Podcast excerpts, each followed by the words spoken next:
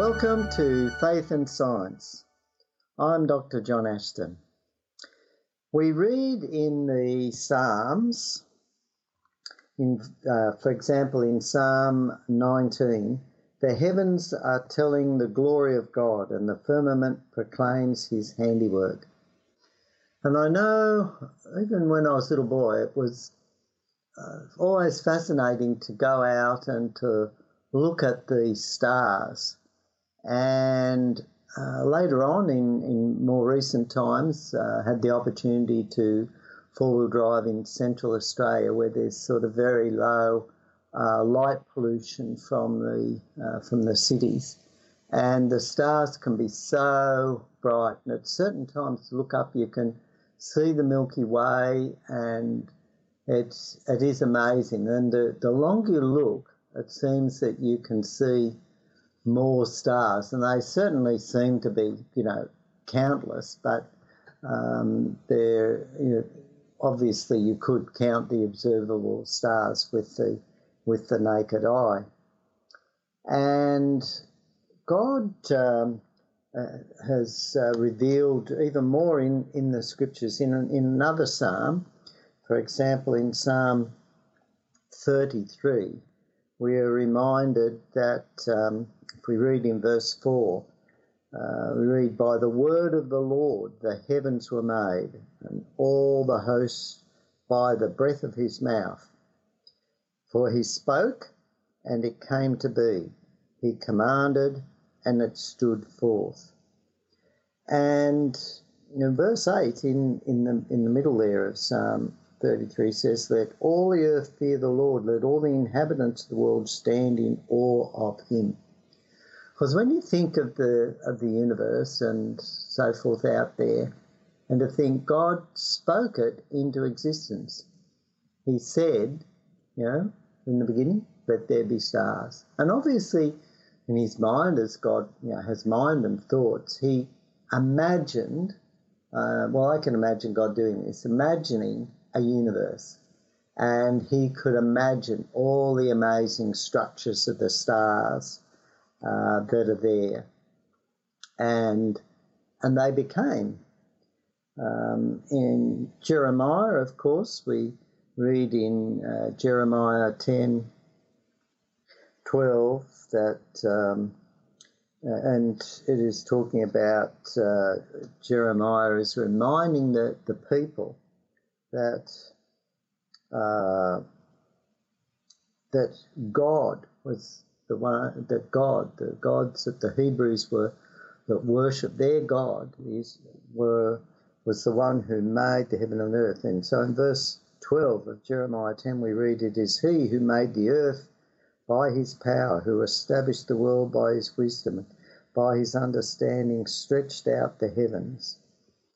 And of course, we have other verses too about um, God stretching out the heavens.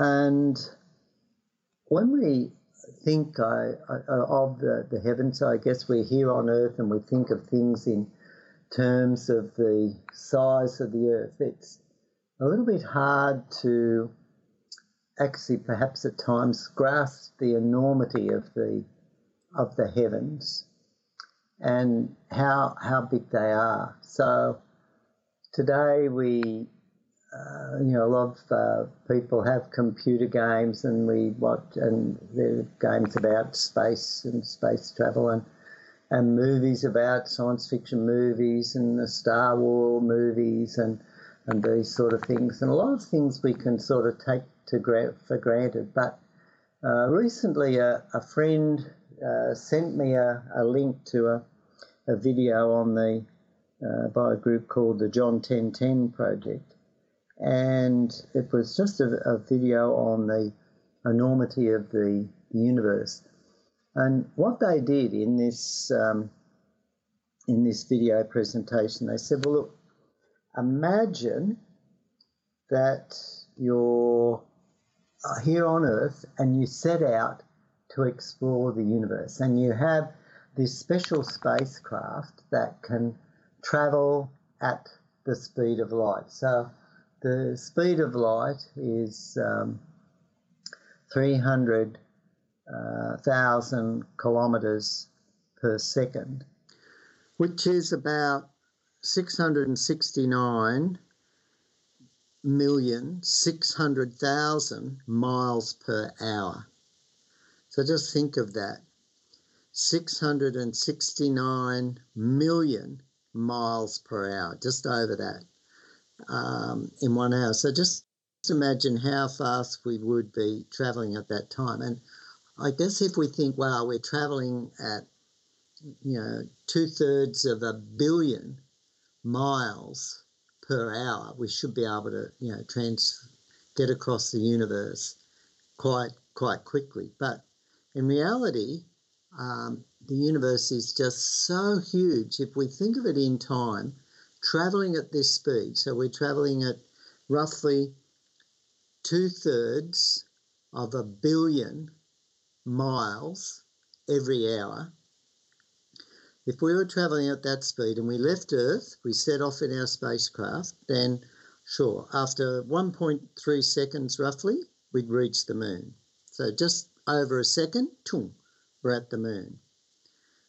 It would take us four and a half minutes to reach Mars. And we think of Mars as fairly close, but it would still take us four and a half minutes to get to Mars, traveling at this speed of two thirds of a billion miles per hour or 300,000 kilometres per second. If we then uh, continued travelling, we wouldn't reach the outer edge of our solar system, Pluto, for another five hours and 20 minutes. So it'd take us travelling at the speed of light. This is two thirds of a billion miles per hour. It would take us five hours, 20 minutes to reach the outer part of our solar system. So again, we're in our in our solar system, and you know, five hours, twenty minutes is fair length of travelling time, really, when you think of it. If you're sitting in a plane for for that uh, length of time. But then, for example, if we were travelling across the plane of the solar system, if we then changed the direction of our course to right angles of uh, that orbit so that we headed out into the um, universe itself. If we were then sat in our spacecraft there for another four years, three and a half months, so here we are traveling at this enormous speed, the speed of light, um, 669 uh, million, 600,000 miles per hour, two, nearly two thirds or uh, of a billion miles per hour, we would have to travel for four years, three and a half months to meet Alpha Centaurus, which is the closest star system. And this is actually made up of three stars that are sort of bound together uh, as uh, by gravity. So it's a cluster of three stars that we see. And that's the closest star cluster that we have, apart from our sun, of course. So we've taken four years, three and a half months to get to that closest star, travelling in our spaceship at the speed of light. If we travelled for another 10 years, we would pass another couple of dozen stars. So we're travelling so we now travel 14 years we've been travelling at the speed of light, 14 years. And we've passed another couple of dozen stars. Now, of course, we see a lot more stars than that in the sky. But at this stage, we've only passed a couple of dozen stars. If we travel on for another 100 years, so we're travelling for now 114 years, and so um, this is an enormous amount of time. It's more than a lifetime uh, for most people. Very few people um, in recent times have lived more than uh, 114 years. But after 114 years, we would pass through Orion, that star, that uh, cluster that we call Orion. And then, if we travelled on for a thousand years, we would be able to look back on the spiral galaxy of the Milky Way. And we would see that our Milky Way was just part of four, 40 rather, similar galaxies known as the local group. So we've travelled for uh, now 1100 years, just over 1100 years, just over uh, uh, a thousand years, just over a millennium.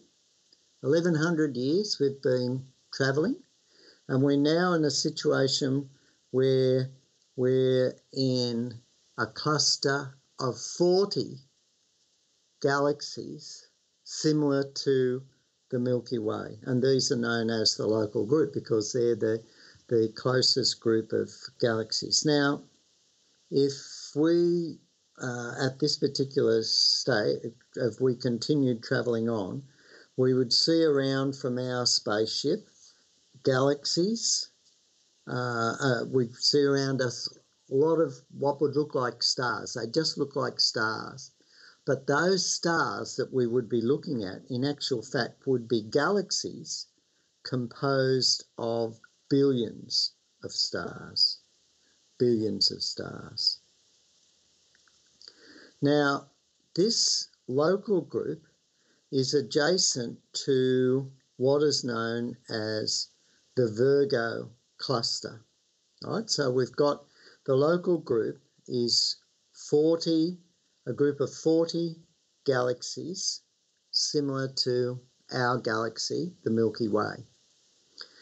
So nearby us is the Virgo cluster. Now, the Virgo, what we see is, is Virgo, is actually a massive concentration of around 2,000 spiral, elliptical, and dwarf galaxies. So Milky Way is a spiral galaxy. And then we have elliptical galaxies, and then there's some, some smaller galaxies. So, this Virgo, what we see as Virgo, is a two as a cluster of actually 2,000, around 2,000 other galaxies together.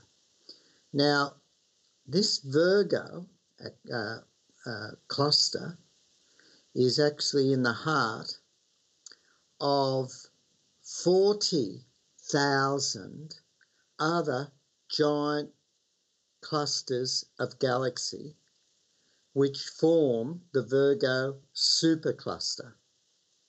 So we've got that. So uh, we've got our cluster of galaxies, uh, our Milky Way, right? So if you think of our solar system is just one of the many stars of the you know, billion or so stars that are in the Milky Way. And then the Milky Way is one of 40 similar galaxies known as the local group. And then nearby us is the Virgo cluster, which is a concentration of 20,000 or thereabouts, sorry, 2,000 or thereabouts spiral elliptical clusters. And this is this Virgo cluster is in the heart of another 40,000 of these large concentrations of clusters.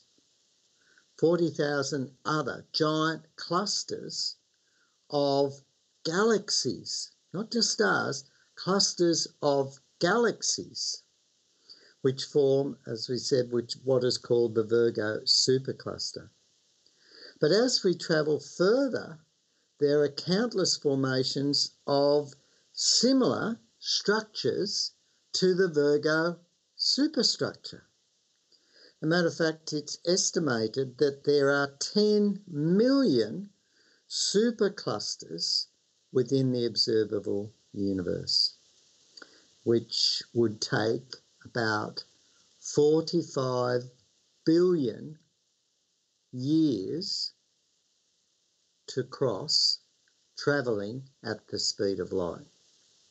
So if we think of that, it's estimated that there's another 10 million superclusters, and these superclusters uh, themselves can contain um, 40,000 other clusters, and those clusters can contain thousands of galaxies.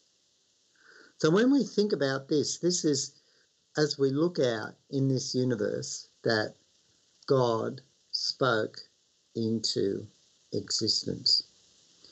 Now, of course, um, and when we think of it, it would take us 45 billion years traveling to reach the edge. The size of the universe, if we were to cross from one side to the other, and this poses some very interesting space time problems now that we get do we actually come back on ourselves and all this sort of thing.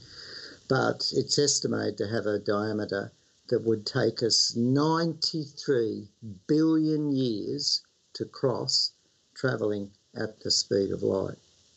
I think as we, we think about this, it is absolutely, well, in, in yeah, terms, it's, it's mind blowing. And that's why when we read in, in Romans there, it says in Romans chapter 1, verse 20, ever since the creation of the world, his, meaning God's, invisible nature, namely his eternal power and deity, has been clearly perceived in the things that have been made.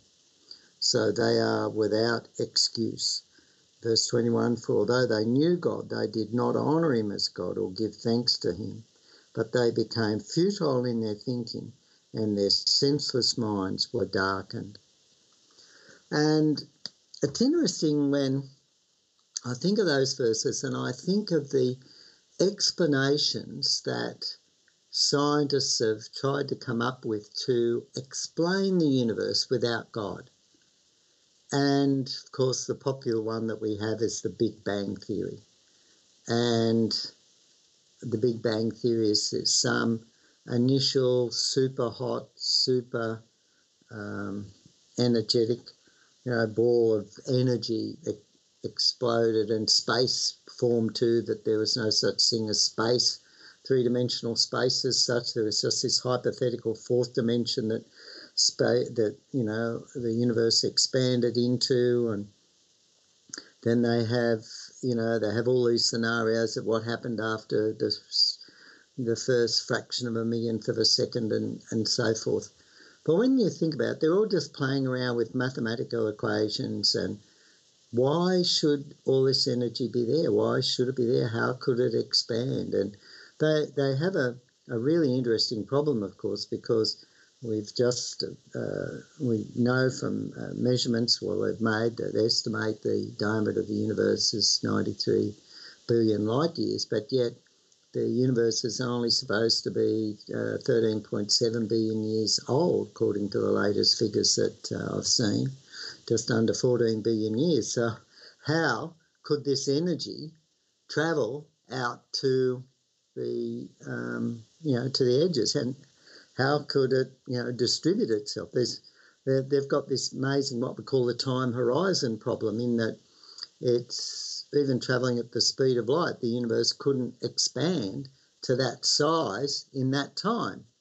So what do they have? They they have that well the universe expanded faster than that and and so forth. And then, you know, one theory is that after the first nine billion years the the universe began to expand even faster, or, and um, and so forth. So there's and to have this, they have all these interesting constraints that there's this some sort of super uh, matter out there, dark matter that produces all these intense gravitational fields, and that there are um, you know, dark energy provided this uh, energy for the universe to expand at an extra rapid rate and so forth. Well, we do read that God, you know, stretched out the heavens and um, so forth. But and again, we have all these calculations based on redshift and so forth that the universe is expanding. But really, we don't really know, understand what the redshift really is.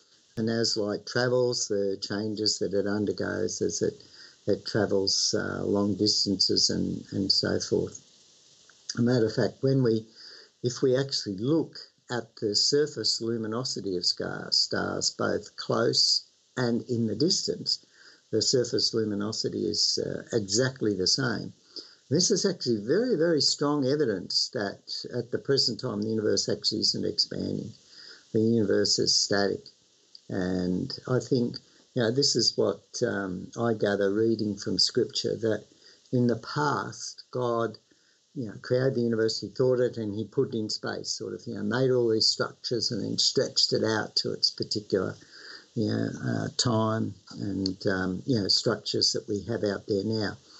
And one of the fascinating things that uh, I, I, find in, in this area is that um, some of the observations that have been made in, in recent times, we can see stars, um, you know, exploding and condensing and changing uh, from one type of star to another, all over a period of just a couple of years two, three, four, five years, these stars change from being one type of star into another type of star. And as I've said on previous programs, it seems very much so that the universe is designed for us to observe. We seem as if our position out on the edge of the Milky Way, we're in such a position that we're um, protected from a lot of the damaging radiation. We're also in a position where within our solar system, where we're just the right distance from the sun to allow water to uh, exist on our planet and be stable on our planet with an atmosphere that is stable, that is very supportive of the carbon based life that we know of. And then we have the other giant stars like Saturn and uh, Jupiter, Saturn, Uranus, these giant stars that act like giant vacuum cleaners that uh, soak up and, and, and through their gravity attract any large objects that might be travelling towards us from outer space, and so they sort of protect us from damage.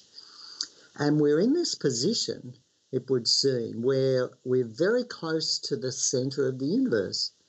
Um, it seems that the distribution of stars and matter is pretty well uniform in all directions as we move away from us. So we seem to be in a very, very special spot in the universe. And of course, this is why cosmologists that are very nervous about this in that you know, so much of the structure of what we observe points to creation and that the earth is very special uh, is one of the reasons why they've dreamt up the um, uh, cosmological principle, the Copernican principle, where in actual fact they say space expanded uh, in this fourth dimension, like on a surface, and therefore there's no centre to, to space on the basis of, of this. But we need to remember that that's just a mathematical construct. We also need to remember too that we're not to be afraid, well, are we looking if it takes us, you know, um, four and four years, three and a half months uh, to travelling at the speed of light to get to Alpha Centaurus. Does that mean that everything we're looking at is in the past?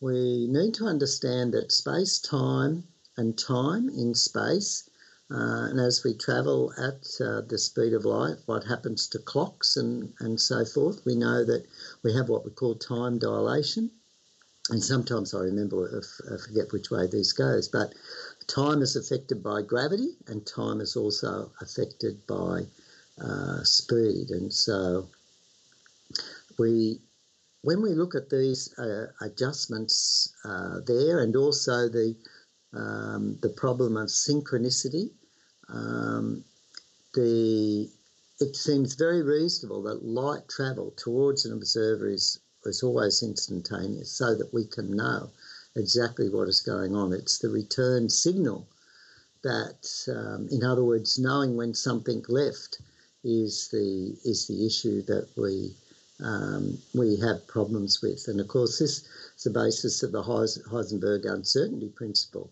in um, quantum mechanics as well, in that you can never know both the position and momentum of an electron because in order to observe an electron, you move it. And so when we sort of understand these space con- uh, concepts, I think the evidence is out there, powerful evidence that the theories that scientists have come up with to try and explain our universe just don't work. And so many of these things, dark energy, dark matter, black holes, all these sort of things, have never actually been con- confirmed as actually existing. They um, where they're based on observations that we have and we interpret the data, but we don't know that we're necessarily interpreting the data correctly, and particularly dark energy and dark matter are, are just totally artificial constructs, no evidence for them whatsoever uh, in terms of tangible evidence. Um, and even with these constructs, the we have to have crazy um, scenarios uh, in terms of trying to match the age of the universe with the size of the universe. But the picture that God created fits just so well. And this should be so encouraging because this is the God that the Bible talks about. This is why we call him our Heavenly Father, because God created us. He is our Father. And the biblical account of the universe just fits what we observe. As I said, when we look at the luminosity uh, situation, it seems that the universe there is stable, it's there for us to observe and well a sense and dynamic but it's it's there. It's been made for us. And that god that created us is our savior as well jesus who wants us to live eternally with him in heaven. So as we read the bible and it outlines the inspiration that people have received from this god who created this amazing universe he can communicate with us, He can communicate with our minds, and that's what He does through the Holy Spirit and through those men that wrote the Bible that uh, over you know a period of over uh, 1500 years or more the uh, Bible was written um, by men inspired over that time that had that connection with God so that we can know God and be saved. Remember, we can you can listen to um, faith and science programs uh, by googling uh, 3ABN Australia, or one word, .au, and click on the listen button. Again, you've been listening to Faith and Science. I'm Dr. John Ashton. Have a great day.